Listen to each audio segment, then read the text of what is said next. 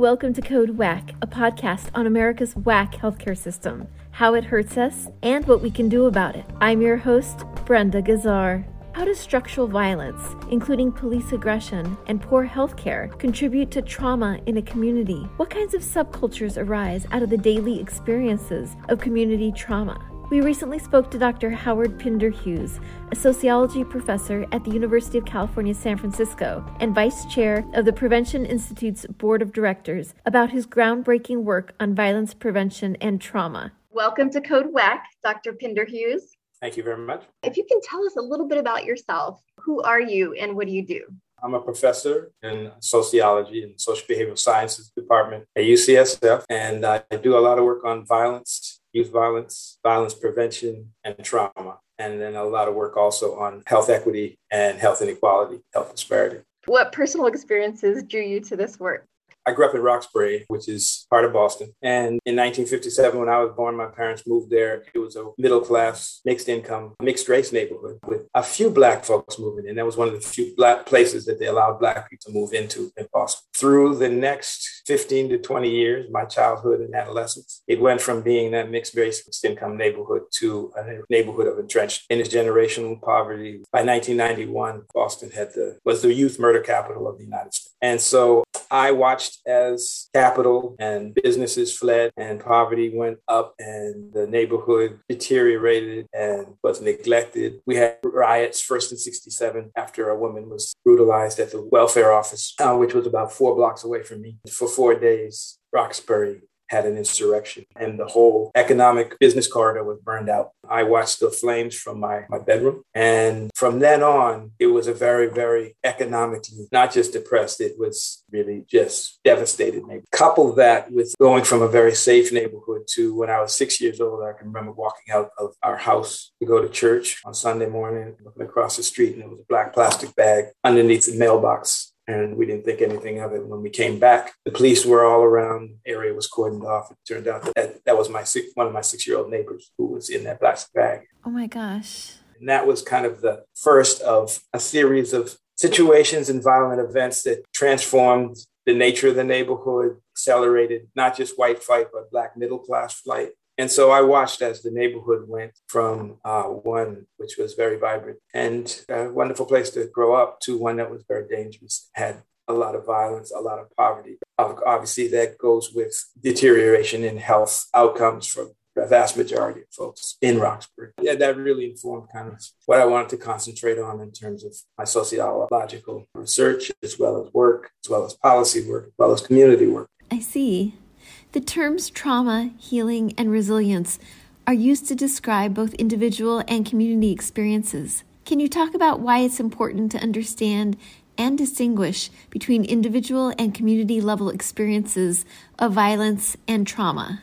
Through my work with the Prevention Institute here in Oakland, we developed this framework called uh, adverse community experiences, which really, for me, was rooted in what I experienced and saw happen to Roxbury growing up and how structural forces and factors and systems and institutions essentially destroyed a vibrant neighborhood and placed the vast majority of people in Roxbury in harm's way, harm from what we have come to understand now as structural violence, and that's ranging from everything from police surveillance and aggression to poverty to disinvestment to unemployment to poor health care to poor schools, the whole range of social determinants of health, which I watched in Roxbury go from one where it was supported a vibrant community to one that really helped produce the trauma that a lot of individuals, families, and indeed the whole community was subject to.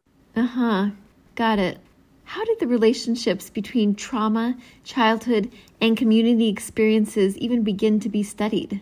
It took us a long time just to even understand the nature and depth of individual trauma in everyday life for particularly underserved, under resourced, and oppressed, marginalized community. And through the 90s and the, through the, the ACEs framework and, and all the, the, the, literature that came out of that, adverse childhood experiences, we came to understand, and also through the realization of the impacts of war on veterans returning from war, we came to understand the importance of understanding and treating individual trauma. And over the last 15 to 20 years, we've come to understand okay, it's not just veterans coming back from war who are exhibiting these symptoms. We have young people and families and, and adults who are subject to that in their own communities. And in fact, what we understand is post traumatic stress disorder cannot be called post because it's a persistent, everyday experience of danger and of exposure and victimization. And so that began to, to really resonate through the work I was doing with young people. It wasn't just at the individual level, but at the community level. And this was something that I certainly, without really naming it, kind of saw and started to understand all the way back when I was seven years old and my neighbor was uh, murdered. And it had a ripple effect on the community the emotional impact it had on the community the shift and change from the perception of our community as a safe place to live work play and pray to a community that was dangerous and that you had to watch your back and as Roxbury transformed from a, a, a, vibrant community to one that had a reputation that nobody wanted to move there or even travel through enough so that they moved uh, out of Roxbury. So that those were all parts of what I experienced growing up. I work working with the team at, at, at Prevention Institute, in particular Rachel Davis, who's now the executive director. Um, we came up with this framework for uh, community trauma. And part of the reason, part of the way, this backstory on that is that we did a study in Northern California funded by Kaiser to look at a number of the different Kaiser community benefits districts. We looked at San Francisco and we looked at Oakland, we looked at uh, Stockton and we looked at Richmond and we looked at Sacramento and we interviewed folks all around there. And we were reporting to Kaiser about our findings. And it actually occurred to me in that meeting that Kaiser was the partner on the adverse childhood experiences system, and that there was a way to understand community trauma from the standpoint of a framework that connects it up to adverse childhood experiences and also provided us with a way to understand that it's a systemic and institutional problem of structural violence that results in community trauma. Mm-hmm. And so that's essentially kind of how that that framework was developed. We worked with it and still work with it with uh, neighbor with communities and public health departments across the country as as ways to understand how to engage issues of uh, violence prevention. Wow, that's amazing. You mentioned when you were young, the young boy that was murdered. Do you have a more recent example of how adverse childhood experiences contribute to community trauma? I've got too many to name. But what I, one that I that comes to mind that I actually write write about in my forthcoming book is there was a uh, an 18 month old named Baby Hiram in uh, West Oakland who caught a, a stray bullet from a street shooting and ended up at Children's Hospital here in Oakland on life support.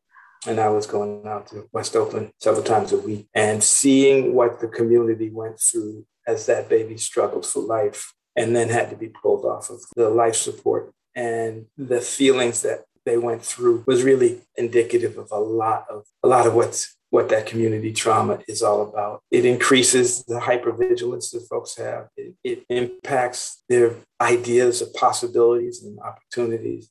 It creates a situation of where, as a community, there's just a narrative that gets developed where there's the expectation of violence, there's this expectation of trauma. Uh, that's heartbreaking. And there's really the belief that there's not much about. And it doesn't help when law enforcement is part of that trauma. And it doesn't help when you seek healthcare and experience, have experience that further inflict trauma. And part of what the, uh, the adverse community experiences uh, framework that we came up with uh, was a concept called synergistic trauma, which I came up with as a, a way to kind of understand the multiple sources trauma that individuals as well as communities are, are subjected to. And that's it's historical and intergenerational trauma. That, that's trauma from violence, community violence, and interpersonal violence. And it's trauma from structural violence, which all intersect at a community level to impact the, the range of different things that, that go on. So that part of what we, we experience then are cultural norms and ideas that get adopted and internalized by the range of people in our community. And what about the impact on young people? What have you learned about that? Um, I specifically work with young people so that they're self destructive at best and outwardly reproductive of violence and trauma as well. So you have things like subculture and pimp culture that evolve out of community trauma, out of the experience, daily experiences of hearing about somebody in your neighborhood who, who gets killed, the daily experience of walking down your block and seeing the next altar that has been sprung up because somebody had been shot on that part of the street. Um, the gunshots you hear at night or even in the daytime. All of these pieces become a part of the persistent traumatic stress that happens on a daily basis. And the thing that I've always pointed to is you have that on top of, if we want to bring the ACEs study back into this, the ACEs study was done among 10,000 middle class, mostly white members of Kaiser San Diego. And they found that four more exposures to adverse childhood experiences results in increased likely uh, chronic disease or emotional or psychological problems as an adult. For the young people I'm dealing with, or the or even the, the range of people in the life course, the question is not what happens with, with four or five that you've had as a child, but what happens if you have all nine of them on the daily. And it's it then becomes a whole different question of kind of what does healing mean within that context and how do we try to engage that. And part of understanding the role of communities is that communities healthy communities should be the fabric and foundation of resilience, people who are subjected to individual trauma. But in the case of communities with community trauma, it's the opposite. They exacerbate it as one of the sources of the synergistic trauma that people have. And it makes it very, very difficult to heal and maintain a healthy space and a healthy body.